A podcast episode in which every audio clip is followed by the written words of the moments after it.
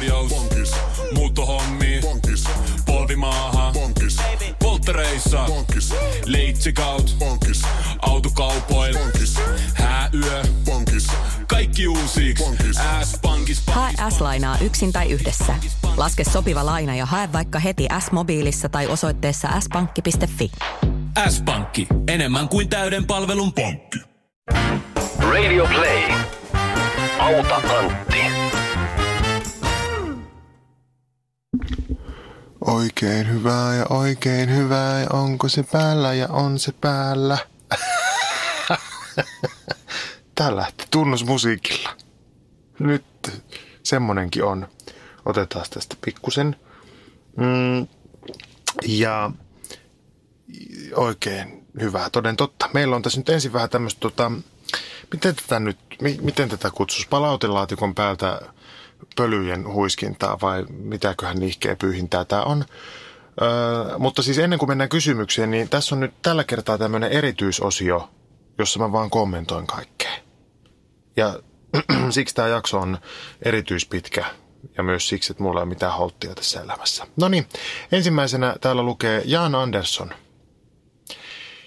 Joka päivä Suomessa syntyy noin 3-6 havaintoa siitä, että ei ole totta. Toi Maikkari uutistenlukija kuulostaa ihan Antti Holmalta.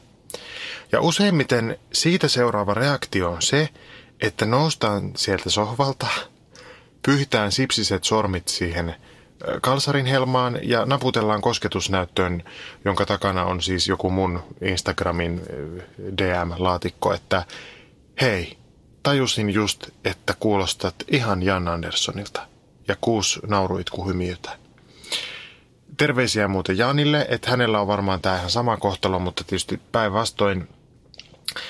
Ja tota, ehkä meidän se täytyy kestää julkisten elämiemme loppuun asti. ja mikäpä jottei. Mulle tulee myös tosi paljon palautetta siitä, että mä näytän ihan joltain – Useimmiten se joku on tämmöinen Ronny-niminen poikaparka, joka kieltämättä voisi olla joku mun kaukainen veli, mutta se on kyllä nuorempi ja komeempi. Mä oon ottanut ylös näitä muita, näistä, näistä joku tulee päivittäin. Tuukka Temonen, Juha-Matti Tinderistä, Jari Sarasvuo, Sohvaperunoiden Ville, Herbalisti, Yves Saint Laurent, Riku Nieminen, Helena Petäistö – Mikko Kuustonen, Danny eli Ilkka Lipsanen.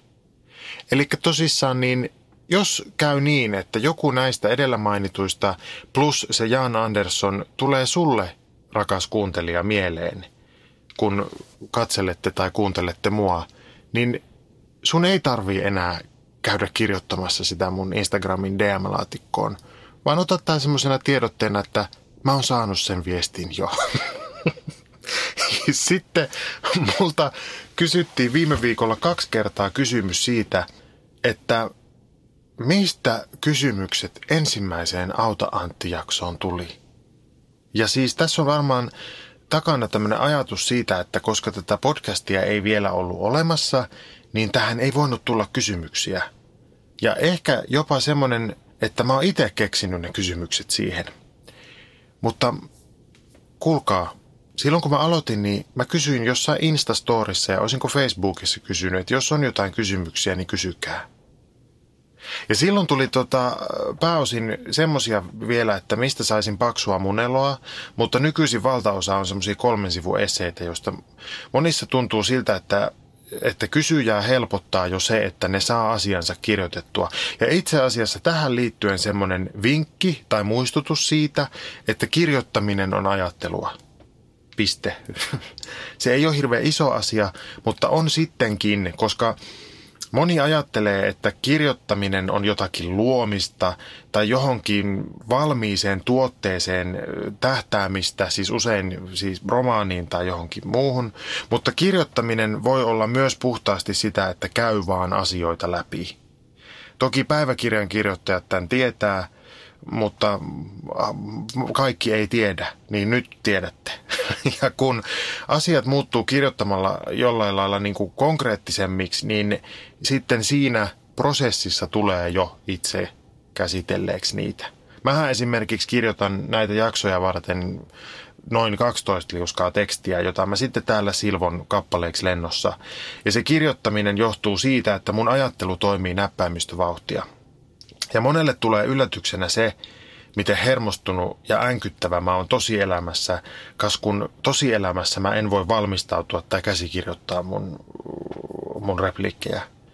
Ja tota, siihen liittyen täältä tuli tämmöinen kysymys, joka ei ole auta Antti-kysymys varsinaisesti, mutta tämä oli niin ihana, että mä luen tämän.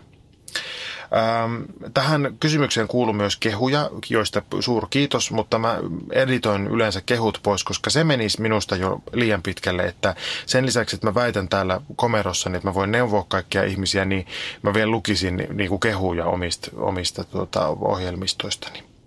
Mutta tämä kysymys tai asia meni tällä tavalla näin. Mua on jäänyt mietityttämään eräs asia ja on sitä nyt viikon verran miettinyt päivittäin. Mä olin viime viikolla New Yorkissa. Lähdin sinne mun poikaystävän perään, kun hän oli siellä työmatkalla. Pari ekaa päivää olin yksin, kun mun poikaystävä oli töissä. Se oli ihanaa. Mietin, että elämä on jännittävää. Täällä mä käppäilen New Yorkissa, vaikka pitäisi olla luennolla. Kaikkea sitä tekee jonkun äijän takia. Sitten mulle tuli mieleen, että ei saatana. Antti Holma asuu täällä. Missäköhän se asuu? Lähtisiköhän Antti munkaan kahville? Ja mä innostuin tästä ihan hirveästi. Jotenkin ajattelin, että mä oon yksin tässä nyt pari päivää, että miksi mä en voisi pyytää Anttia kahville.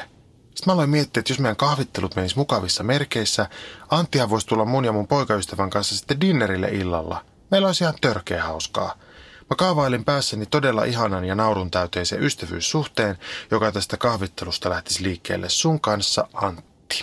Ja sit muuhun iski semmonen suomalainen epävarmuus ja häpeä, ja mietin, että no enhän mä kehtaa. Enhän mä sua tunne. Ja vielä tärkeämpää, ethän sä tunne mua. Ei se koskaan onnistuisi. Jätän väliin, en edes yritä, koska turhaan. Kerroin tästä pari päivää myöhemmin mun poikaystävälle, kun oltiin ihastelemassa New Yorkin upeutta. Naurettiin hetkiä, voivoteltiin kuinka höpsö mä oon. Just.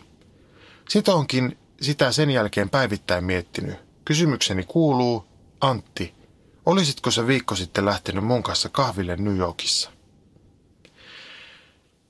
Vastaus tähän kysymykseen on, että en missään tapauksessa.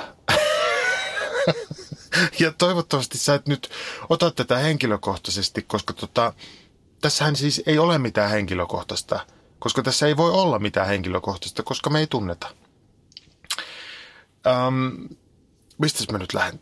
Siitä, lähdetään nyt siitä, että silloin kun mä aloitin telkkarissa, niin mä olin täysin häkeltynyt siitä, että ihmiset piti mua sympaattisena. Mä on siis paha ja ilkeä. ja ja tota, sen lisäksi sosiaalisesti aivan avuton. Työtilanteessa mä oon ihan ok ihmisten kanssa, koska töissä asetelmat on yleensä selvät. Ja asetelmat on mulle tärkeitä sosiaalisissa tilanteissa. Jos asetelmat ei ole selvät, niin kuin esimerkiksi vaikka kaupan jossain maitohyllyllä, kun joku tulee kysymään, että, että tuota, tiedätkö mistä täältä löytyy jauhoja. Ja mä menen aivan sekaisin siitä, koska ensinnäkään enhän mä oon myyjä.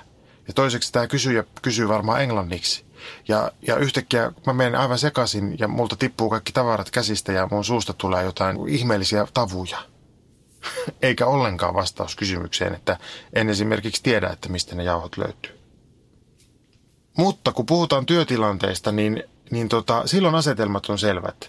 Ja itse asiassa mun täytyy niin kuin tässä sanoa sekin, että silloin, esimerkiksi silloin kun mä telkkarissa aloitin putouksen aikaan, kun ihmiset alkoi tulla sitten kadulla juttelemaan mulle, niin mä olin ennalta ajatellut, että se varmaan tuntuisi musta jotenkin ihan kauhealta. Mutta se ei ole, se ei tuntunut silloin, eikä se ole ikinä sen jälkeen tuntunut pahalta, koska silloin mä oon töissä ja se asetelma on selvä.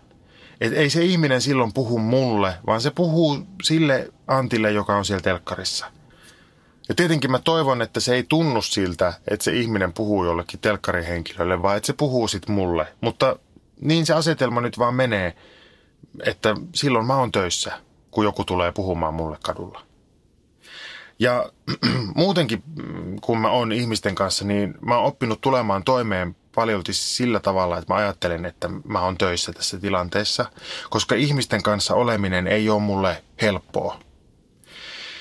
Ja siksi mä otan tämän sun kysymyksen ja palautteen aivan hirvittävän suurella rakkaudella vastaan, koska tämä sun ehdotus käytännössä tarkoittaa sitä, että mä oon onnistunut tässä mun työssä, tässä podcastin pitämisessä. Koska mä tietenkin haluan, että tämä mun podcast olisi semmoinen, jonka kanssa ihmiset vois kokea jotain yhteyden tunnetta tai ymmärrystä toisiinsa nähden. Ja että tämän seurassa voisi olla mukavaa. Ja toi sun palaute on siksi niin ihana, koska mä oon hyvin tietoinen siitä, että jonkun ihmisen julkisuuskuva tai työminä voi olla myös ihan tosi kauhea, vaikka se ihminen olisi itse tosi ihana. Niin mulla se on todennäköisesti päinvastoin. Että mä oon henkilökohtaisesti aivan läpimätä, mutta silti ihmiset monesti ajattelee, että ton kanssa voisi olla ihan kiva mennä kahville. Joten kiitos tästä tuhannesti, mutta ei ikinä mennä kahville. Se olisi tosi epämiellyttävää mun kannalta, mutta erityisesti se olisi epämiellyttävää sun kannalta. Otetaan nyt tiedotteet tähän väliin. Ohjelma, jota kuuntelet, on Auta Antti. Minä olen Antti ja minä autan. Kaikkia vinkkejä, mitä tässä ohjelmassa annetaan, saa käyttää vain omalla vastuulla, sillä vinkkiä antaja eli meikä melassi ei ole minkään ala ammattilainen. Lähetä kysymyksiä kirjallisessa muodossa. Instagramissa osoite on Antti Holma. Sähköpostitse kysymyksiä saa lähettää osoitteeseen autaantti at gmail.com, siis a u t a a n t t i at gmail.com.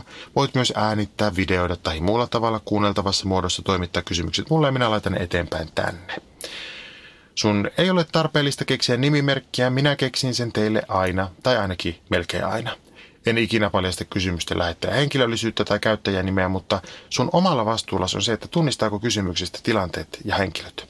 Älä siis lähetä esimerkiksi sellaista kysymystä, jossa ö, kysytään, että terve Antti, vaimoni, ö, Pano Anu, Karnakoski Kuusamosta ei anna minun hipeltää helmansa rimsuja aamuyöstä.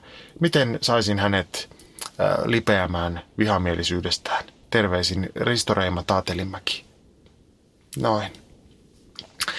Tämän jakson teema on vaikeimmat kysymykset ja se on siis ollut semmoinen tiedosto, johon mä oon kerännyt aivan oikein vaikeimpia kysymyksiä.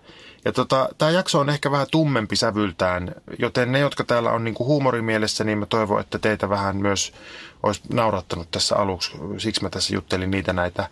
Mutta to, toisaalta mistä minä tiedän, mikä teitä naurattaa. Tämäkin podcast saa paljon sitä palautetta, että kylläpä nauratti taas ihan hirveästi, kun kuuntelin. Ja sitten mä jotenkin hädissäni katson, että ahaa, joo, no niin No viimeksi olikin just sitten se vanhempien kuolema ja puolison persesyöpäjakso, että on se kiva, että on taas naurettu. Mutta tota, tähän liittyen myös muistutus siitä, että tämä ohjelma on niinku kaikesta tämmöisestä tekopätevyydestä huolimatta viihdeohjelma, vaikka tässä sivutaankin vaikeita asioita. Ja mä halusin painottaa tätä tämän seuraavan kysymyksen takia, jonka mä luen, mutta sitä ennen mä otan pikkusen tässä kahvia. Tämä ei ole muuten kofeiinitonta tämä kahvi, että tänään saattaa lähteä aivan käsistä tämä hommeli. Hyvää iltaa Antti. Auta. Kuunnellessani podcastiasi juolahti mieleeni kysymys, jonka parissa olen paininut jo monta kuukautta. Tarvitsen apua, siis mielenterveysongelmiin. Olen elämäni masentama, vastoinkäymisten runtelema ja loputtoman väsynyt tähän elämään. Minun on pitänyt hankkia ammattiapua, mutta olen niin lopen uupunut, etten jaksa töiden jälkeen tai niitä ennen, saatikka vapaapäivänä, ottaa sitä luuria käteen ja soittaa paikalliseen terveyskeskukseen, että olisiko psykologille saatavissa aikoja. Koko elämäni ajan olen joutunut painimaan suurten kysymysten, surun ja tuskan parissa. Olen sairastanut masennusta jo 13 vuotta ja joutunut kasvamaan aikuiseksi pienestä pitäen, eli lapsuuttani en ole suoraan sanottuna saanut kokea. Miten siis saan otettua sen luurin käteen ja soitettua, että tarvitsisin apua tai lähtö tulee? Tämä suomalaisuuden tuttu yksin pärjäämisen kulttuuri ei sekään helpota tätä avun hankkimista, kun suurimmaksi osaksi yksin on joutunut näitä asioita käsittelemään. Tahdon voida paremmin, tahdon selvitä, mikä siis avuksi, kun elämä ja oma mielenterveys tuntuu tallovan alleen. Nyt tota, sä et saa hilpeää nimimerkkiä, vaan mä menen heti asiaan tässä. Jos sulla on semmoisia ajatuksia, että lähtö voisi olla ratkaisu, niin tässä on sulle valtakunnallisen kriisipuhelimen numero 010 195 202. Uudestaan 010 195 202, koska se lähtö ei ole mikään ratkaisu. Tämä kriisipuhelin on mielenterveysseuran palvelu, johon voi soittaa ja siellä kuunnellaan. Se ei ole nyt sitä hoitoa, mitä sä kysyit, mutta mä halusin nyt vaan antaa sen sulle tässä heti kärkeen. Koska sä jaksoit kirjoittaa mulle, niin sä jaksat kirjoittaa myös selaimeen, että tukinet.fi, siis tukinet.fi, ja sieltä löytyy verkkokriisikeskus, jos se puhuminen tuntuu pahalta. Ja sieltä saa siis apua niin sanotusti online.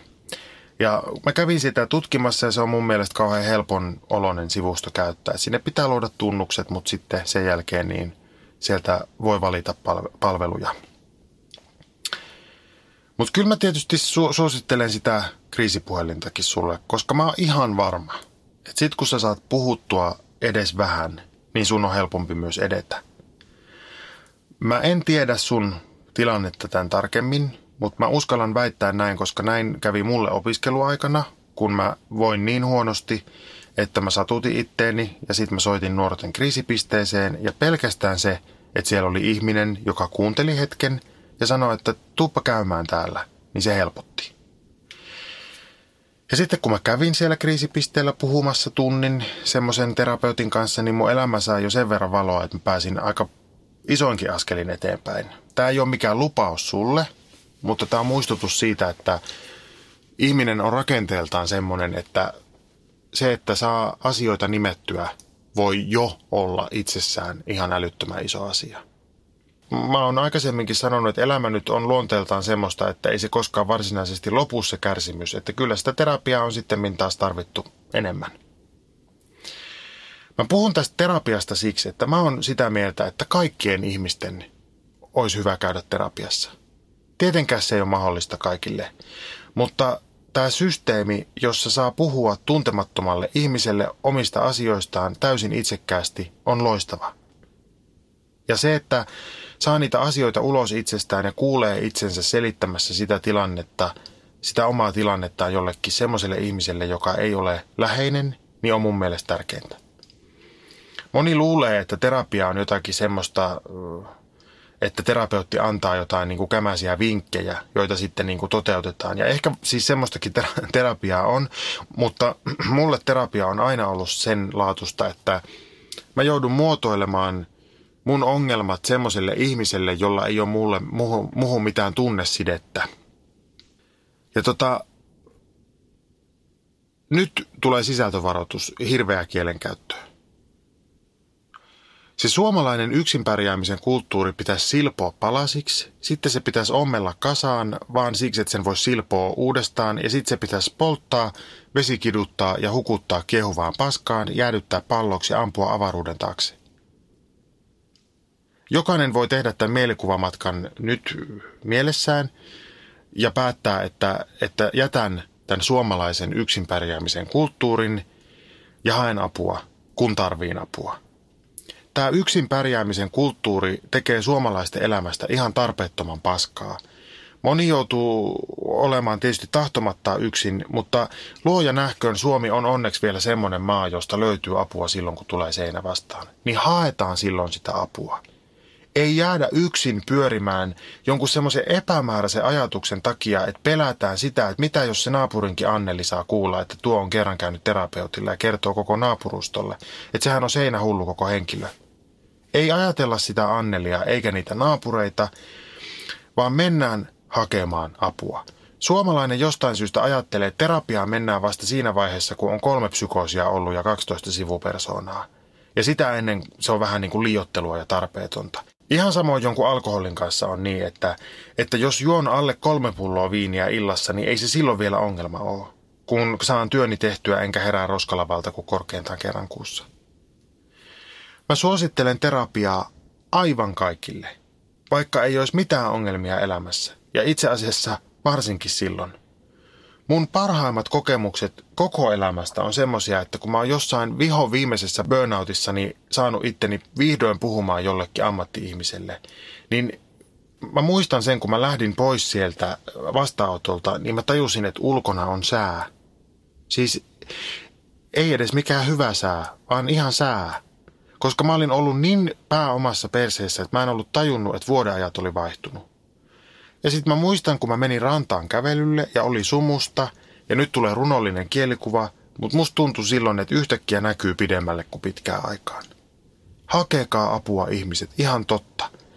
Välillä on niin kuin kieltämättä aika voimaton olo, kun lukee teidän viestejä ja ymmärtää, että mä en pysty auttamaan edes tälleen leikisti viihdeohjelmassa, vaan todella on niin, että sen avun pitäisi olla ihan erilaista ja ammattimaista. Ja älä käsitä nyt väärin, tämä ei ollut nyt erityisesti sulle, vaan tämä oli myös kaikille kuulijoille ihan semmoinen vilpitön pyyntö, että älkää pelätkö pyytää apua ihan virallisilta tahoilta. Jos sä oot nuori ja Helsingissä päin, niin tässä vielä nuorten kriisipisteen tiedot, koska mä siitä tuossa äsken mainitsin. Siellä sivuilla sanottiin näin. Voit tulla keskustelemaan päivystysvuorossa olevan kriisityöntekijän kanssa ilman ajanvarausta. Käyntipäivystyksemme palvelee tiistaista torstaihin kello, torstaihin kello 9-11 osoitteessa Albertin katu 33. Suosittelemme, että tulet paikalle viimeistään kello 10.30. Käyntipäivystys saattaa ajoittaa ruuhkautua, joten voit joutua odottamaan hetken omaa vuoroasi. Voit olla yhteydessä päivystykseen myös puhelimitse numeroon 045 3410 583, siis 045 3410 583 maanantaista torstaihin kello 9-11 välisenä aikana. Kaikkea hyvää sulle. Seuraava vaikein kysymys, mutta sitä ennen otetaan kahvia täältä. Mun naapurit käy tuon tuostakin jotakin huljuttelemassa lavuaarissa, niin täällä kuuluu kohinaa, mutta koittakaa kestää se. Ne on niitä niin sanottuja elämän ääniä. Miten pääsen yli siitä, että omat vanhempani kohtelevat minua ja perhettäni eri tavalla kuin sisarusteni perheitä sen takia, että olen lesbo? Kieltäydyn olemasta kaapissa ja se on vanhemmilleni ongelma. Nykyään seitsemänkymppiset vanhempani sanovat hyväksyvänsä minut ja perheeni, mutta sitten kuitenkaan meitä ei pyydetä mukaan yhteisille sukulomille, sukujuhliin, ja minun lapsiani ei kutsuta kesällä mummolaan samalla tavalla kuin heidän serkkujaan. Tutuille kerrotaan sisarusteni lapsista suuvahdossa, mutta minun perheestä vaietaan. Vanhempieni ystävät tietävät ainoastaan minun työmenestyksestäni, eivät mitään perheestäni. En ole vittumainen tyyppi, kännikalla TMS, joten sekoilemalla en ole tätä ulkopuolelle sulkemista itse aiheuttanut. Olen omasta mielestäni ihan tavallinen, tunikaa käyttävä nelikymppinen Helsingissä asuva täti, jolla on kiva työpaikka ja mukava perhe. Olen useampaan kertaan vanhemmiltani kysynyt, että mistä johtuu tällainen ristiriita heidän sanojensa ja tekojensa välillä. Heille tulee kuitenkin tällaista kysyttäessä aina kauhea kiire bensa-asemalle TMS, eikä asiasta sitten enää koskaan puhuta. Vanhempani ovat sota-aikana syntyneitä kulissin kannattelijoita, joten en usko, että he tulevat tässä asiassa koskaan muuttumaan. Mikä olisi hyvä toimintamalli minulle itselleni, kun en koskaan nyt vaan tule saamaan heiltä kaipaamaani hyväksyntää? Miten saisi vanhempiini kohdistuvan hyväksynnän kaipuun pois itsestäni tai edes välillä asennettua mutelle? En kuitenkaan halua katkaista heihin välejä. Erityisesti vituttaa se, että tämä syrjintä kohdistuu myös lapsiini, joilla on nyt täysin erilainen kokemus isovanhemmistaan kuin serkuillaan. Terapiassa olen käynyt ja myönnän, että urheilu, voimaharjoittelu auttaa myös aina välillä. Sisarusteni kanssa olen myös asiaa käsitellyt. He myöntävät, että syrjintä on totta, mutta eivät halua nostaa asiaa pöydälle tai esim. jäädä pois sukujuhlista, joihin minua ja perhettäni ei ole kutsuttu. Nyt sukusinikka, mä haluan ihan alkuun sanoa, että tämä sun tilanne nostattaa niin kohtuuttoman ja voimattoman raivon tunteita, että tämä mun vastaus kannattaa ottaa nyt jonkun makeutusaineen kanssa. Siitä huolimatta, että sä sanoit, että sä et halua katkaista välejä, aion tässä ehdottaa välien katkaisemista. Tästä sun viestistä tulee kaikin tavoin ilmi se, että sä tuot itseäsi sun perhettäsi tykö, pyrit dialogiin, pyrit ratkaisuun, et vaadi liikoja, vaan ihan samaa kohtelua kuin muutkin. Yrität hakea tukea sisaruksilta, mutta et saa sitä. Sä oot valmis ymmärtämään sun vanhempia tosi pitkälle, mutta mun mielestä sun ei tarvii. Me monesti suhtaudutaan meidän vanhempiin vähän niin kuin, ne on jotenkin puolikykyisiä olentoja. Siis että me ajatellaan, että ei ne ymmärrä, kun ne on sitä ikäluokkaa. Ei ikäluokka tai uskonto – tai muut sosiaaliset seikat estä ihmistä ajattelemasta ja päättämästä sitä, miten he muita ihmisiä kohtelee. Ähm, mun suvussa on tarina Anopista ja Miniästä ja mä, mä kerron sen nyt teille tässä. Anoppi oli kovaa tekemään töitä, kuten tapoihin kuuluu, Miniä vähemmän. Noin.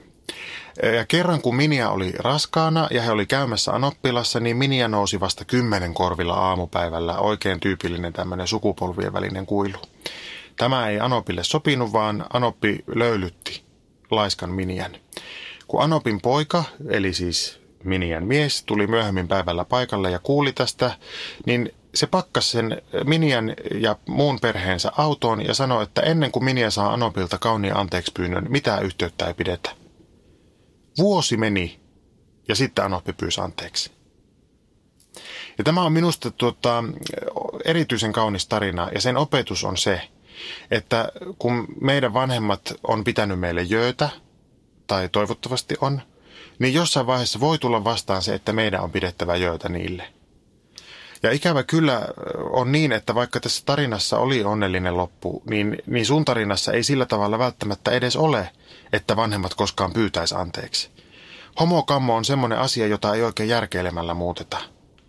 Homokammoiset vanhemmat voi jopa olla iloisia siitä, että se homolapsi lakkaa pitämästä yhteyttä. Ja, ja tota, mulla niin kuin varpaat kipristyy, kun mä pidättelen raivoa täällä niiden munkin tuttujen puolesta, joiden vanhemmat on tämmöisen valinnan tehnyt.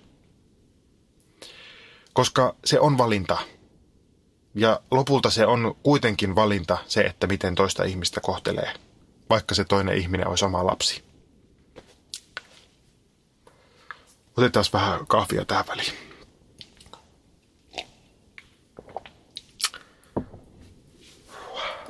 RuPaul Charles, suuri amerikkalainen äh, drag queen, on vähän ongelmallinen idoli monessa suhteessa, mutta idoli kuitenkin.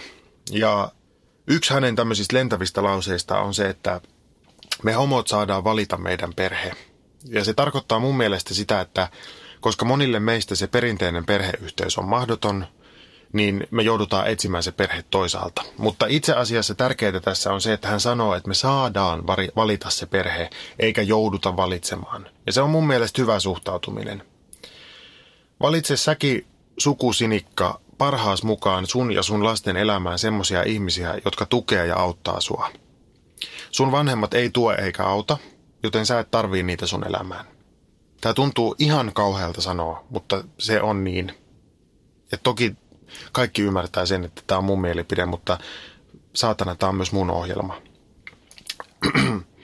Jos joskus on niin, että sun vanhemmat haluaa tulla takaisin sun elämään, niin se ovi käy siihen suuntaan, että he tulee ja koputtaa, eikä niin, että sinä menet ja koputat. Sä oot nyt koputellut ihan tarpeeksi. Ja vielä yksi semmoinen asia, joka joka on nyt vähän riskialtis tietenkin myös, koska mä en ole mikään lapsiasiantuntija, mutta mä uskon, että lapsi aistii ikävän tunnelman ja vihamielisyyden ja häpeän monesti vielä isommin kuin aikuiset. Ja mun mielestä on hyvä pitää ne poissa semmoisista tilanteista, jossa tuommoiset tunteet on lasku, jatkuvasti läsnä. Tämä pätee myös esimerkiksi siihen, että ei mummolassa ole pakko käydä, jos mummo ja ukki on koko ajan kännissä. Ehkä niin kuin pehmennyksen vuoksi vielä tähän nyt vaan semmoinen kannustus siihen suuntaan, että anna heidän valita se yhteydenpito. Älä kanna itse siitä enää vastuuta. Äläkä missään tapauksessa koskaan ikinä syytä ittees. Pelkkää hyvää tältä komerosta sinne sulle ja sun perheelle. Seuraava vaikein kysymys on tässä. Mitä tehdä, kun maailmankatsomukseni horjuu? Välillä saatan olla erittäin sujut elämän ja uskonnon kanssa, mutta taas välillä tuskailla, kun maailmassa tapahtuu kaikenlaista pahaa, ja en voi uskoa minkään korkeamman voiman olevan olemassa, kun antaa kaiken epäoikeudenmukaisuuden tapahtua. Eksistentiaalista kriisiä minulla ei sinänsä ole, koska tunnen oman elämäni mielekkääksi. Enemmän kannan murhetta kaikista heikoissa, heikossa asemassa olevista. Meneekö tämä ohi vai pitääkö tässä vaan lähteä suosiolla luostariin? No, Miksi mulla ei ole sulle tuota nimimerkkiä? Öö, sä oot uskonto Ulmanen. Kärsimyksen kysymys uskonto Ulmanen on kaikkien uskontojen keskellä. Siis miksi kärsimystä on niin paljon? Sä tiedät tämän, että moni uskovainen tietää tämän ja moni myös, joka ei ole uskovainen. Ja jos käyt ihan tavallisessa luterilaisessa jumalanpalveluksessa Helsingissä, niin kyllä siellä näkee, että ei ne kaikista menestyneimmät ja huikeimmat yksilösuorittajat siellä penkeissä juhli. Kyllä siellä enemmistössä on vaivaset ihmiset. Mä istuin silloin, kun mä kirjoitin mun kirjaa, niin noin kahden vuoden ajan joka sunnuntai messussa Agrikolan kirkossa, koska mä halusin selvittää mun suhteen mun uskontoon. Mä oon siis kasvanut luterilaisen kirkon oikein ytimessä, kun mun isä on pappi vielä kaiken lisäksi, niin en mä tiedä, miten se liittyy ytimeen, mutta no niin, te ymmärrätte.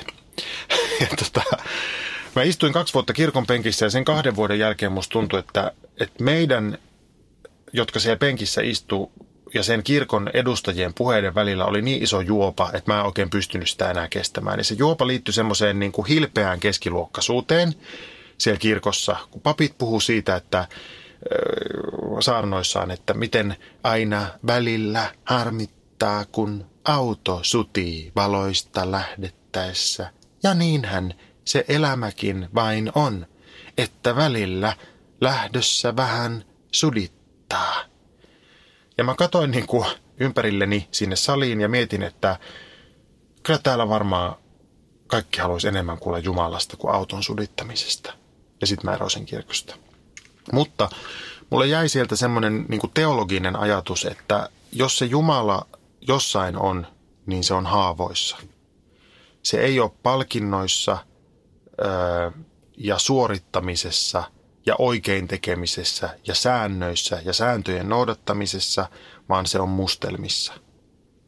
Ei Jumala ole siellä, missä osataan tehdä kaikki oikein, se on siellä, missä mikään ei onnistu, koska siellä sitä tarvitaan. Ja siihen mä haluan vieläkin uskoa, että ikävä kyllä Jumalan tehtävä ei ilmeisesti ole poistaa pahaa maailmasta, vaan silloin kun sitä pahaa tapahtuu, niin toivottavasti se Jumalan tehtävä on olla siellä läsnä ja tota, miten tämä suhtautuu siihen, että mitä voi itse tehdä, niin mä oon puhunut siitä aiemminkin, mutta en mä usko, että yksittäinen ihminen voi pelastaa maailmaa, mutta omassa lähiympäristössä voi tehdä paljon, kuluttajavalinnoista lähtien varmaankin. Ja sitten täällä Jenkeissä semmoinen niin auttamisen ää, fiktio tai illuusio tulee äh, vielä lähemmäs sen takia, että tämä valtio ei pidä huolta ihmisistä, vaan täällä pitää ihmisten pitää huolta toisistaan. Täällä jätetään jouluna tippiä talonmiehelle ja postimiehellekin jätetään ja, ja joka päivä voi tehdä sen päätöksen, että jättää 15 prosentin sijasta 20 prosenttia tippiä ravintola, ravintolassa, vaikka se tarjoilija olisi kyrpä. Ja sitä ihan aidosti tietää, että, että on tehnyt oikein, kun jättää sitä tippiä kunnolla. Ja, ja se, että onko siitä lopulta mitään hyötyä ja onko joku tippisysteemi itse asiassa sortoa ja onko maailma joka tapauksessa räjähtämässä, niin se on eri keskustelu. Ja sekin on semmoinen keskustelu, jossa ei ole mitään oikeaa ratkaisua, jonka tässä voisi nyt jotenkin yksilönä tehdä, mutta ainakin tänään voi vielä yrittää olla avuksi lähimmäiselle ja vaaleissa äänestää semmoista ehdokasta ja puoluetta, jonka uskoo voivan vaikuttaa systeemin tasolla, koska me ollaan semmoisessa tilanteessa, että systeemin pitää muuttua. Että yksilöiden valinnat ei enää muuta tarpeeksi, jos halutaan maailmaa muuttaa. Mutta lähimmäisen elämää voi joka päivä tehdä paremmaksi. Huh, nyt tuntuu, että tätä kahvia menisi enemmänkin. Hei Antti, kaipaan kovasti neuvojasi arkaluontoiseen ja poliittisesti latautuneeseen ongelmaani. Olen hieman yli 30 ja muutama vuosi sitten huomasin olevani raskaana pitkäaikaiselle kumppanilleni kumista huolimatta. Vaikka olen aina halunnut lapsia ja haaveillut äitiydestä, menin sinisen viivan vedettyäni aivan paniikkiin. Keskustelin kumppanini kanssa ja teimme, ö, kautta tein päätöksen raskauden keskeytyksestä. En kokenut millään tavalla olevani valmis vanhemmuuteen, enkä vain puhtaasti halunnut tätä lasta ja raskautta – olen myös liian monta kertaa katsonut vierestä ja saanut itse kokea millaista on, kun ihmiset saavat lapsia, joita he eivät todellisuudessa halua. Tiedän tehneeni itsekään, mutta minulle ja kumppanilleni oikean päätöksen. En halunnut ottaa riskiä kolmen elämän pilaamisesta. Tunnen edelleen suurta syyllisyyttä, en itse abortista, vaan valehtelusta, jonka päätöksestä, joka päätöksestä seurasi – Kerroin muutamille läheisilleni ja työnantajalle, että sain keskenmenon osittain selittääkseni apeaa oloani ja poissaoloja, mutta todellisuudessa kaipasin myös sääliä ja myötätuntoa. Kerroin olleeni raskaana, mutta en ole enää ja se on vain hyvä. Sain tunteita purkamalla ja ystävieni kanssa analysoimalla todella paljon helpotettua oloani. Olenko kusipää ja sosiopaatti? Epätietoisuutta tunneelämäni tasapainosta lisää, että olen viime aikoina pohtinut, olisiko lapsi nyt ajankohtainen osa elämäämme. Myös kumppanini, sama ihana ihminen, on avoin ajatukselle. Onko tämä normaalia tai millään tavalla tervettä?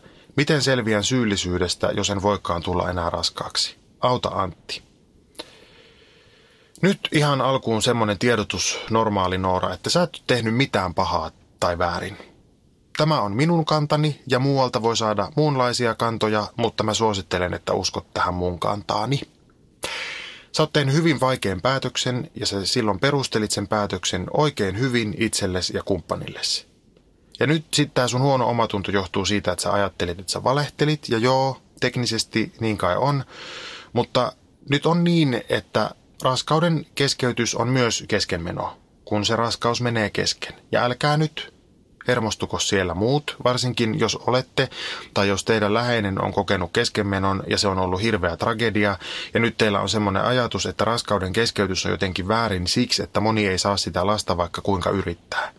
Ja nyt ihan lapsettomana käyn teille tässä nyt opastamaan, että se keskenmeno on usein hirveä tragedia, mutta se voi olla ihan hirveä tragedia myös semmoiselle ihmiselle, joka keskeyttää sen raskauden omalla päätöksellä.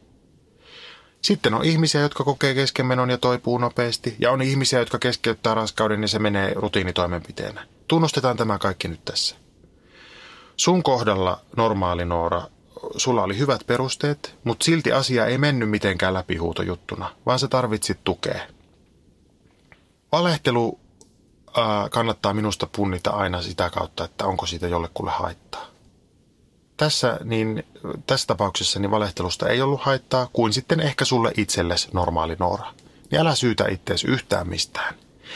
Nimittäin se päätös oli se päätös ja sä toimit sen mukaan. Ja siitä seurasi se, että se vaikuttikin suhu hyvin voimakkaasti se sun päätös ja sä tarvitsit tukea. Ja sit sä olit niin heikossa asemassa kuitenkin tämän sun päätöksen jälkeen, että sä pelkäsit ehkä, että sut tuomitaan yhteisön toimesta ja siksi sä vähän muuttelit totuutta ja nyt sä kaiken lisäksi vielä kärsit, kun sä mietit tulevaisuutta. Ja nyt tässä ihan Auta Antti-ohjelman vetäjän ominaisuudessa mulla on valtuudet antaa sulle tämmöinen kevyt synninpäästö. Mä keksin nämä valtuudet just itse tässä. Pim, noin meni sitten nämä kyseiset harmit sinne. Laajemman synninpäästön niin joudut hakemaan ammattilaiselta. ja mä nyt yritin tässä vähän keventää tätä asiaa, mutta mä ihan todella aion nyt väittää, että jätä nämä sun harmit menneisyyteen. Ja sun ei tarvii ajatella edes, että ne oli mitään syntejä, mutta mulla on semmoinen olo, että sä ajattelit. Ja ne on nyt mennyt. Nyt sä voit keskittyä rakastamaan sun kumppania ja kokeilemaan sitä lapsen tekoa. Sehän on kuulemma monesti aika mukavaakin. Tästä kokemuksesta on tullut osa sun elämää, mutta älä anna sen rampauttaa sun valintoja. Monesti silloin, kun kokee tehneensä liian vaikean valinnan, kaikista valinnoista tulee hirveän hankalia. Tämä juttu on nyt osa sun henkilöhistoriaa, mutta seuraavaksi ihan kerta kaikkiaan nyt tosiaan neuvon tässä, että katse tulevaisuuteen. Mä tiedän, että raskauden toivominen on aina latautunut ja pelottava tilanne ja siihen liittyy paljon huolia, mutta mitään syyllisyyttä siihen ei nyt kyllä tarvii sulla liittyä. Ja niitä fyysisiä esteitä ei etukäteen kannata jännittää ennen kuin on syytä. Eli ei muuta kuin nyt sitä sinne vaan. Kaikkea hyvää täältä. Otetaan tähän väliin vähän helpompi kysymys, kun nämä on kaikki näin kauhean vaikeita.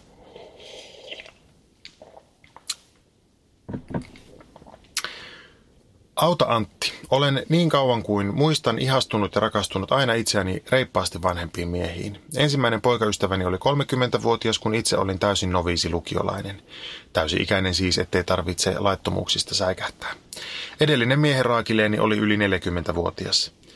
Jos baarissa kukaan alle 25 tai ehkä 28-vuotias lähestyy minua, se tuntuu kiusalliselta ja jopa luonnottomalta. En ole itse montaakaan vuotta yli parikymppinen ja olen jo jonkin aikaa pohtinut, miksen kiinnostu oman ikäisistäni. Joku puoli tuttu sanoi kerran minulle, että minulla on daddy issues. Loukkaannuin ja tyrmäsin väitteen täysin. En ole tietoisesti etsinyt vanhempaa kumppania, niin on vain tapahtunut.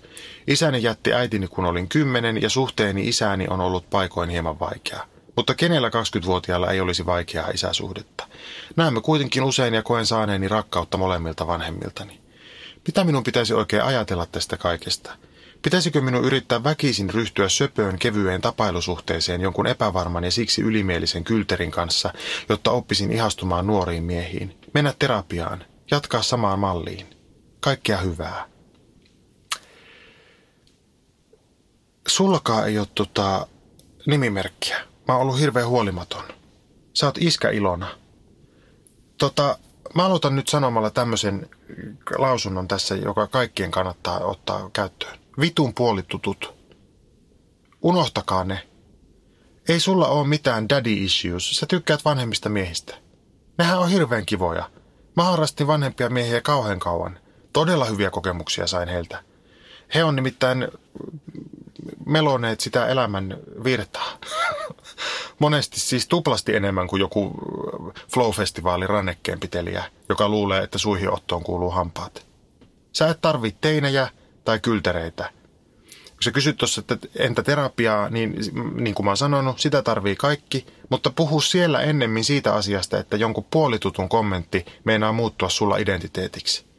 Ihan oikeasti, nautin niistä dadeista – Dadit on hyvä ja terveellinen harrastus, ellei ne ole jotain ihan sedimpiä setiä. Ne kannattaa jättää Storyvilleen keskenään kättä vääntämään. Seuraava vaikein kysymys. Hei Antti, tässäpä pieni eksistentiaalinen pähkinä purtavaksi. Muutin syksyllä ulkomaille opiskelemaan asuttuani koko pienen parikymmenvuotisen elämäni tutussa ja turvallisessa Suomessa. Ensimmäiset kuukaudet menivät kuin siivillä ja nautin olostani täysin rinnoin. Sain uusia ystäviä ja opinnot rullaavat kuten pitääkin, mutta käytyäni noin kuukauden ajan joululomalla Suomessa elämä ulkomailla tuntuu jotenkin juurettomalta. Pidän Suomea edelleen sinä turvasatamana, jonne voin aina palata, kun asiat menevät päin honkia, ja pitkään ajattelin tämän olevan ihan okei, mutta nyt minusta alkaa tuntua kuin kaipaisin Suomeen. Tulen kuitenkin asumaan ulkomailla ainakin seuraavat neljä vuotta opintojeni takia, joten paluu Suomeen ei ole ihan lähiaikoina mahdollista ja siksi olisikin järkevää asettua nyt ihan kunnolla asumaan tänne vieraaseen maahan. Kuitenkin päässäni pyörii miljoona entä jos kysymystä, joiden takia en uskalla laskea juuriani vieraaseen maahan. Koska jos esimerkiksi opintojeni päätyttyä haluankin takaisin Suomeen, niiden juurien kiskominen maasta voikin olla sitten melko kivuliasta. Kiteytettynä ongelmani taitaakin olla, etten enää tiedä missä koti on. Auta Antti. Jaha, ja kahvia peliin. Terve koti Karoliina. Ulkosuomalaiset on ehkä ihan syystä ottanut monesti yhteyttä tähän ohjelmaan, koska mähän nyt on asunut kolme vuotta jo ulkomailla. Mä sain äh, ihanan perusteellisen ääniviestin Brexitin kourissa kärsivältä ihmiseltä, joka miettii, että mihin nyt ja asiakkaat katoo ja saako jäädä ja mitä.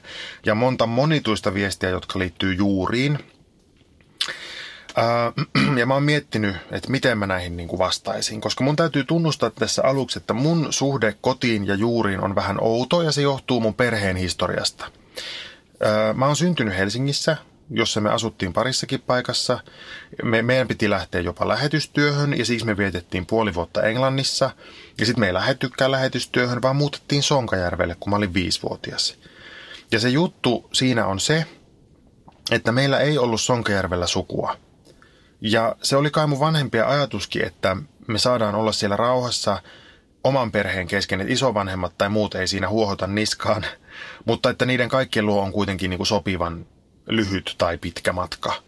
Ja sitten kun mä olin 15, mä muutin takaisin stadiin, mutta vaikka mä oon paljasalkainen helsinkiläinen, niin en mä mikään helsinkiläinen oo. Mähän on savolainen, koska mä uskon siihen, että sieltä on kotoisin, missä on alapääkarvansa kasvattanut. Nimittäin se on semmoinen herkkyyskausi, joka mun mielestä muokkaa ihmisen olemusta niin monella tavalla, esimerkiksi siihen verrattuna, että asuisi vaikka ne lapsuuden eka- ja tokaluokan jossain ja sitten muuttaisi sieltä pois, niin ei ne, ne, ei ne vuodet ole niin merkittäviä verrattuna niihin varhaisteiniä vuosiin. Tästä saa mua kyllä haastaa, mutta mä, mä oon ikuisesti tätä mieltä. Mutta siis mä olin helsinkiläissyntynen savolainen Helsingissä ja sitten mun vanhemmat ja siskot muutti Sonkajärveltä Kuopioon, johon mulle ei oikein ollut mitään suhdetta, kun se, että siellä oli aikanaan ollut mummolla koti. Että mä niinku tunsin kyllä sen torin ympäristön, mutta en mitään muuta. Ja se murrekki on erilainen kuin Sonkajärvellä. Ja sitten taas sinne Sonkajärvelle mulla ei oikein enää ollut mitään asiaa, kun siellä ei ollut mulla sukua. Ja sitten lopulta mun vanhemmat muutti Lapualle, josta mun isä on kotoisin. Ja se on musta kauhean kivaa, koska ne asuu siellä mun Paappalassa, joka on mulle tuttu, ja sinne on aina ihanaa mennä, koska sieltä on muistoja, toisin kuin esimerkiksi siellä Kuopiossa. Ja sitten tähän liittyy itse asiassa vielä semmoinenkin asia, että oikeastaan Etelä-Pohjanmaan murre on ensimmäinen, jonka mä oon oppinut. Koska lapsena mun isä puhui niin leviää, Mutta ei siitä koskaan sitten tullut kuitenkaan mun murretta, koska ne munakarvat kasvu siellä Savossa. Suokaa anteeksi nyt tästä pitkästä avautumisesta taas kerran, mutta mä halusin avata tässä nyt sitä, että mulla ei ole oikein sit vastausta siihen kysymykseen, että missä se koti on ja miten se voi löytää, koska mä oon kysynyt sitä aina. Mulle se on ollut aina epäselvää. Mä en tiedä, mitä juuret tarkoittaa, koska monille ne tuntuu tarkoittavan jotain semmoista sukuyhteyttä, joka on kytköksissä johonkin paikkaan. Ja sitten siitä paikallisuudesta on tullut osa sen suvun tapoja ja historiaa ja sitten jotain mummon siskon imelletyn perunalaatikoreseptiä säilytään. Ja totta kai meidänkin suvussa on niitä reseptejä, mutta sitä paikallisuutta on tosi vähän. Äidin suvun tilat ja talot on muilla ihmisillä ja, ja se koko kylä siitä ympäriltä on kuollut. Mä en oikein itse ole enää sonkajärveläinen, enkä mä ole lapualainen, enkä mä ole helsinkiläinenkään. Ja sitten mä muutin vielä Lontooseen, jossa mä olin yhtäkkiä itä-eurooppalainen – jota me suomalaiset ei tavallaan ainakaan mielestämme olla, mutta Lontoossa kaikki idästä tulijat niputetaan niin kuin samaan porukkaan. Ja sitten kun nykyisin, kun mä vietän vielä tosi paljon aikaa täällä nykissä, niin ihmiset hämmentyy, kun mä puhun täällä englantia englantilaisella korostuksella ja vähän suomi-aksentillakin. Ja sitten kun mä oon vielä turistiviisumilla täällä ainakin hetken, eli mä en voi tehdä täällä töitä, ja vaikka voisinkin ja eläisin täällä loppuelämäni, niin mä uskon, että mä ikinä ala kuulostaa amerikkalaiselta. Ei musta tule ikinä amerikkalaista. Joten okei, okay, voisiko tää olla koti? Mitä se tarkoittaa? Mitä pitäisi tapahtua, että tämä olisi mulle koti? Tätä mä täällä koko ajan kysyn. Mä oon ollut aina sitä mieltä, että seiniin ja ihmisiin ei kannata jäädä kiinni, vaan aina pitäisi olla valmis lähtemään. Mutta tämä on alkanut muuttua, mitä vanhemmaksi mä oon tullut. Mä olin tuossa tota, melkein siis yhden vuoden tien päällä, kun mä tein sitä maastamuuttajat-ohjelmaa ja sitten mä näyttelin myös Suomessa. Ja sitten yhtäkkiä alkoi myös näyttää siltä, että mun asemassa ei kannata jäädä Lontooseen, koska mä oon aina maksanut mun verot Suomeen. Ja sit Brexit voi tuoda tullessaan ihan mitä vaan velvoitteita, joita mä en täytä. Ja sit mä lähdin reissuun taas kerran ja löysinkin yhtäkkiä nykistä miehen ja sit mä reippaasti pakkasin kimpsuni ja kampsuni Lontoossa ja lähdin lentokentälle ja itkin koko matkan taksissa, koska siellä Lontoossa oli ollut tosi hyvä olla. Ja mua harmitti lähteä sieltä vaikka mä tiesin, että mä haluun lähteä. Mutta mä luulen myös, että mä olin yhtäkkiä vaan ihan helvetin väsynyt kaikkeen ramppaamiseen. Ja tota, mä tajusin, kun me muutettiin täällä nykissä uuteen kotiin ja hommattiin saatana joulukuusi, että nyt tää tuntuu hyvältä. Varmaan muutama vuosi sitten mä olisin ollut ihan kauhuissani koko ajatuksesta, jos mä olisin ollut jumissa jonkun joulukuusen kanssa jossain. En mä tiedä, onko se koti se joulukuusi. Voiko tämä olla mulle koti? Mulla on ikävä mun ystäviä, mutta mä en tarvii niitä siihen, että tämä tuntuisi kodilta. Mulla on ikävä sitä tunnetta, että mä voin mennä johonkin pankkiin Suomessa, eikä ne pankkivirkailijat mene johonkin hätämoodiin, kun joku maahanmuuttaja yrittää äänkyttää jotain asioitaan. Mutta mä, mä kestän sen hätämoodinkin täällä. Mulla on ikävä Lontoota, mutta semmoisella nostalgisella tavalla. Mä oon joutunut esimerkiksi luopumaan mun näyttelemishaaveista, mutta niitä ei enää ollut niin paljon, että mä jotenkin katkeroitusin. Joten mulla alkaa olla raksi ruudussa niin monessa kohtaa täällä nykissä, että mä uskallan jo toivoa, että ehkä tästä tulisi mulle jonain päivänä koti. Mutta voi aivan hyvin olla, että joistain vuokrausteknisistä syistä me joudutaan taas syksyllä muuttamaan täällä kaupungin sisällä, tai jos jäätiköt sulaa ja Manhattan hukkuu tai jotain muuta paskaa, niin mä yritän samaan aikaan kuitenkin pitää matkalaukut tuossa helposti saatavilla. Ja sitten kaiken lisäksi mun mies haluaa palata Eurooppaan joskus kymmenen vuoden päästä, eli se siitä sitten. kaikki elämässä, kaikki elää ja muuttuu koko ajan. Ja musta tuntuu, että se kodin käsitekin muuttuu sitä mukaan, kun itse ikääntyy. Mä haluan niin tähän väliin sanoa sen, että mä en, mä en edes uskalla ajatella, minkälaista olisi olla pakolaisena. Kun mä rampaan tänne Amerikkaan koko ajan, niin mulla on melkein joka kerta tuossa jotain ongelmia rajalla. Ja se yleensä on vain jotakin semmoista kauhean teknistä, että mä joudun menee johonkin toimistoon ja selittää mun tilanteen jollekin sedälle ja sit sitä katsoo mua pitkään ja sanoo, että no älä nyt ramppaa niin paljon, kun sit sä joudut taas tänne toimistoon selittämään – ja pelkästään se saa aikaan semmoisen olon, että mä en ole tervetullut tänne, että mä oon jotenkin rikollinen, vaikka mä en tehnyt mitään rikollista. Ja, tota, ja, ja mulla on semmoinen olo, että mun on ihan turha edes kuvitella, että joku Amerikka voisi koskaan olla mun paikka. Ja periaatteessa, jos nyt kävisi niin, että Trump ilmoittaisi yhtäkkiä, että Suomi on shithole country numero yksi, enkä mä pääsisi tänne jenkkeihin enää takas, niin ainakin mä voisin tulla sitten sinne shithole country numero ykköseen. siis mulla ei niinku riitä käsityskyky, että millainen tunne on se, että ei ole enää paikkaa, johon on niinku lupa tulla.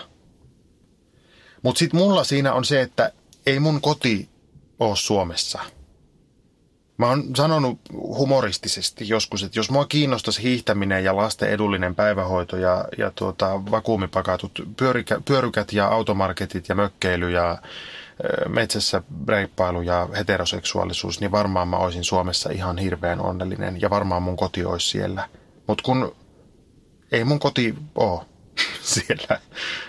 Mun, mun tausta on, ja siitä mä en pääse ikinä eroon. Ja nyt kotikaroliina oikeastaan vasta tullaan siihen, että mitä koti ehkä tarkoittaa. Mä oon paljon puhunut semmoisesta raastepöytäilmiöstä, joka tälleen mamuna varsinkin korostuu. Ja se on semmoinen jaettujen kulttuuristen kokemusten kenttä, jolla ihmiset navigoi.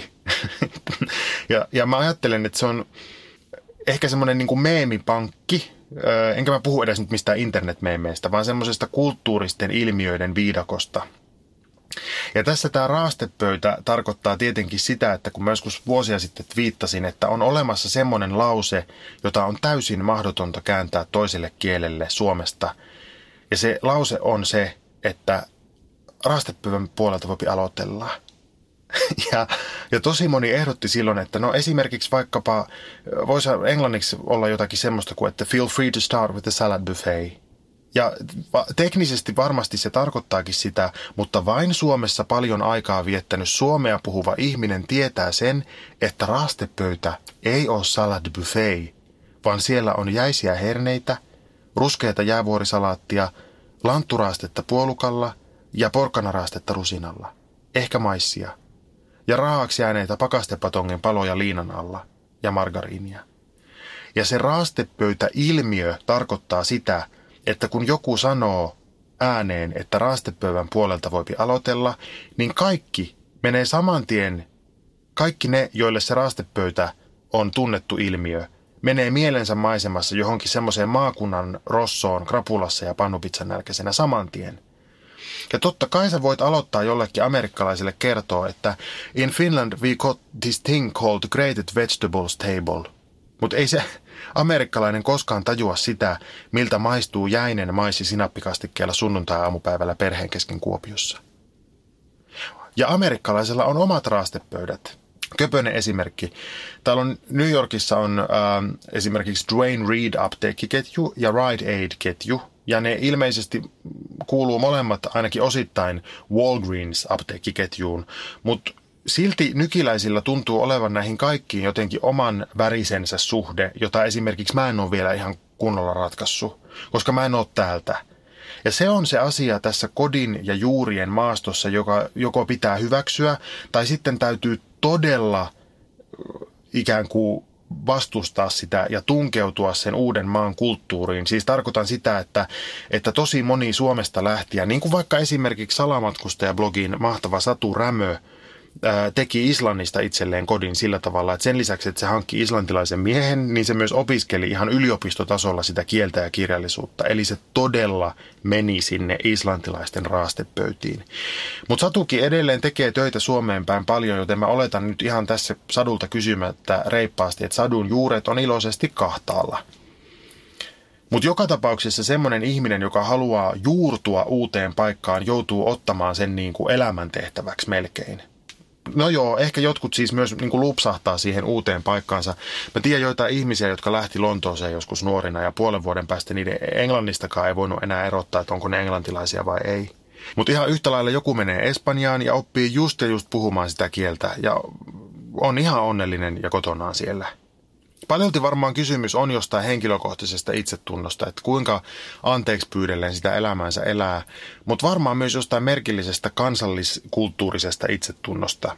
Suomi on niin pieni maa ja niin vaikea kieli, että me kasvetaan siihen todellisuuteen, että kukaan ei tuu Suomeen, ja jos tulee, niin ei ainakaan opi puhumaan suomea. Musta tuntuu, että maailmalla suomalaisia on niinku karkeasti kahta sorttia. Niitä, jotka häpeää suomalaisuutta ja niitä, jotka ei tajua hävetä. Ja tämä ei ole nyt mikään siis mun mielipide, mutta tämä on mun niin kuin, kokemus niistä suomalaisista, jotka on maailma, maailmalla.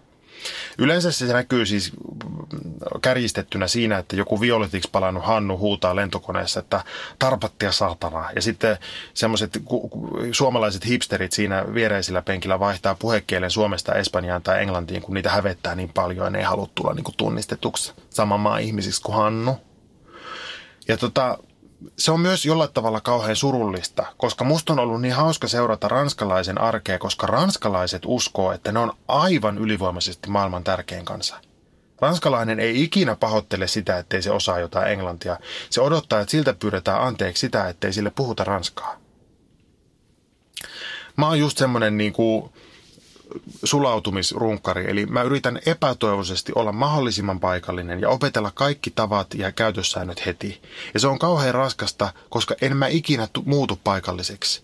Mutta siksi mä tykkään näistä isoista kaupungeista, kun täällä suurin osa on jostain muualta. Mullakin on semmoinen haave, että mä saisin joskus tehdä täällä elantoni, siis ei siksi, että mun tilanne olisi täällä töiden kannalta jotenkin parempi, sehän ei mitenkään pidä paikkaansa. Mä oon täällä ihan alkupisteessä. Mutta silti mä haaveilen siitä, koska mä opin Lontoossa, että aika nopeasti tulee semmoinen merkillinen suru siitä, jos ei ollenkaan osallistu sen oman kotipaikkansa elämään, vaan esimerkiksi niin kuin mun tapauksessa istuu kotona kirjoittamassa kaikki päivät melkein mun parasta elämää täällä Nykissä on ne mun kiropraktikkokäynnit, koska silloin mulla on tämmöinen pieni tehtävä ja mä tapaan siinä vähän ihmisiä. Ja, ja samalla tavalla Lontoossa se mun ihan turhaan käyty personal trainer koulu oli parasta, koska silloin mä olin siinä kaupungissa läsnä, enkä jotenkin niin kuin semmoisena ainaisena turistina. Ja kyllä mä toki tiedän myös ihmisiä, jotka ei edes työn kautta löydä yhteyttä siihen uuteen paikkaan. Parisuhteen kautta Uudenmaan raastepöytiin tutustuminen voi käydä aika helposti ja kivasti monesti, siis siinä tapauksessa, että se heila on paikallinen. Mutta eh, mä, mä oon itse asiassa kauhean iloinen siitä, että mun mies on ranskalainen. Ja me ollaan nyt kaksi eurooppalaista täällä Amerikassa. Ja se luo meille semmoista oman arvon tuntoa suhteessa kaikkeen paskamaiseen byrokratiaan, jota me joudutaan täällä kohtaamaan. Ja tietyllä tavalla se on myös jännästi New Yorkilaisuutta, koska tosi moni on muualta ja siitä tulee yksi yhteenkuuluvuuden tunne, kun kaikki kyselee toisilta, että mistä sä oot tullut ja milloin. Kaikki kertoo omasta historiastaan, mutta elää yhteistä nykyhetkeä, joka vähän niin kuin muuttuu koko ajan. Se kaupunki luo omat raastepöytänsä. Täällä ollaan niin totuttu siihen, että kaikkialta tullaan. Mulle on yllättäen täällä eurooppalaisuudesta tullut identiteetti. Meihän suhtaudutaan siis amerikkalaisten puolelta eurooppalaisina eikä suomalaisena ja ranskalaisena. Ihmiset aina kertoo, että aa joo, mä oon käynyt kerran Euroopassa. Me oltiin Italiassa muistaakseni. Siellä on teillä, siellä Italiassa ja Euroopassa teillä tosi hyvät ruuat. Ja siihen mä, mä niin kuin eurooppalaisena sanon vaan, että joo todellakin, todellakin näin on meillä, meillä, meillä Euroopassa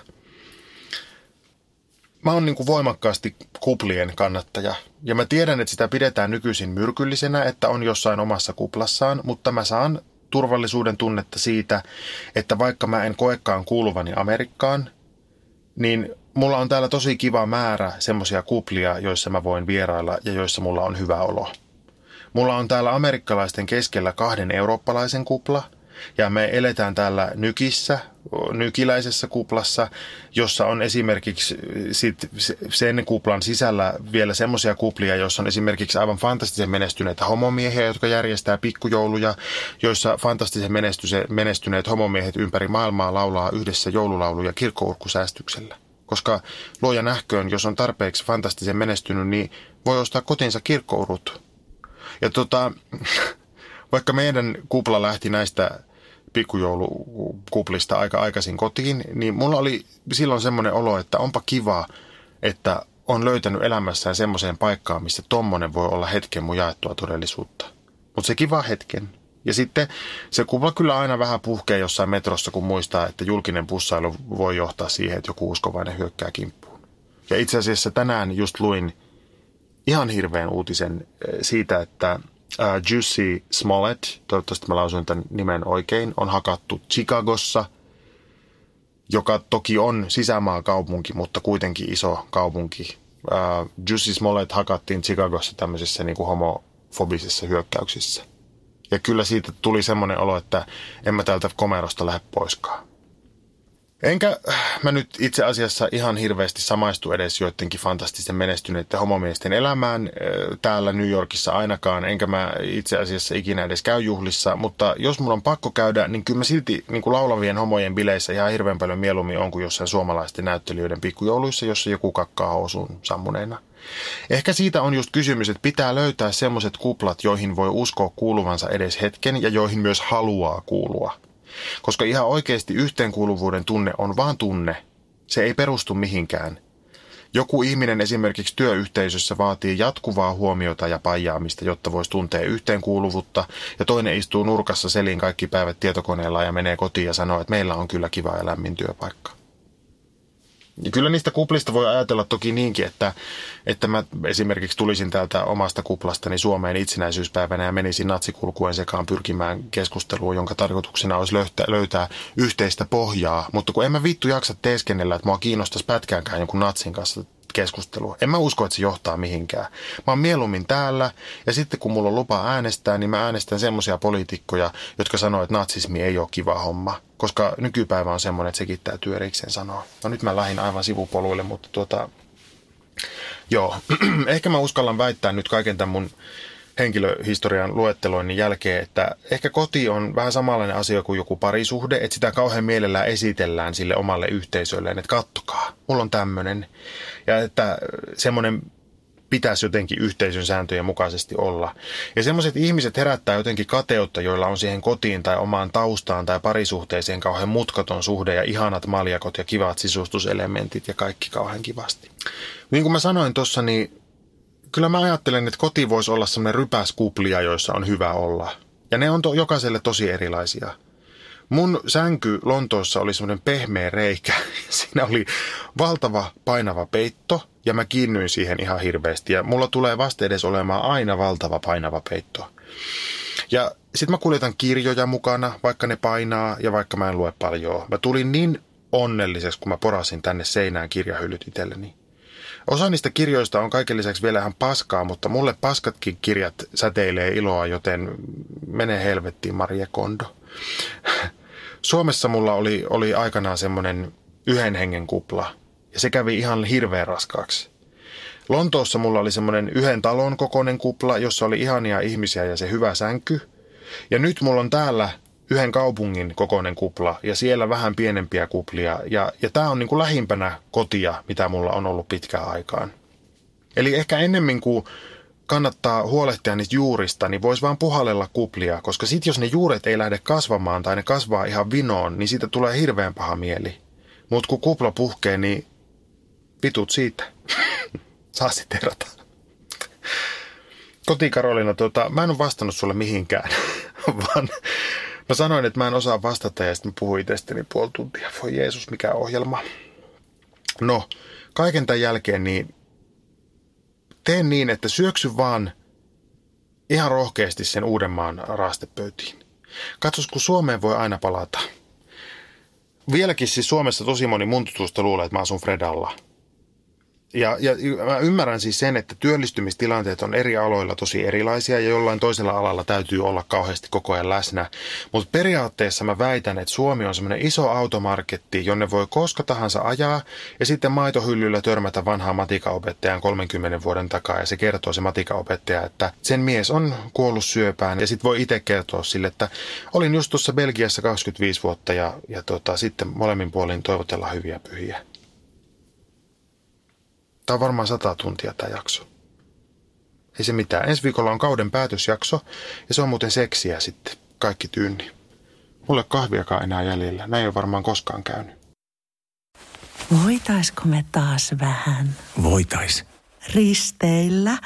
Mm, Joo. On ollut tosi pitkä talvi. Hei, onks meillä pääsiäisenä jotain? Ei, jos mentäis Tukholmaan tai Tallinnaan. Loistava idea. Syödään hyvin. Laivalla pääsee yhdessä taas keikallekin. Ui ja shoppailemaan. Seal to deal. Nyt merelle jopa 40 prosenttia edullisemmin. Tallingsilja.fi Lainatarjous. Bonkis. Muuttohommi. Bonkis. Polvimaaha. Bonkis. Moottoreissa, Pankis, leitsikaut, pankis, autokaupoil, pankis, hääyö, pankis, kaikki uusi. S-pankki. Pyydä asuntolainatarjous tai kilpailuta nykyinen lainasi osoitteessa s-pankki.fi ja rahaa jää muuhunkin elämiseen. S-pankki, enemmän kuin täyden palvelun pankki.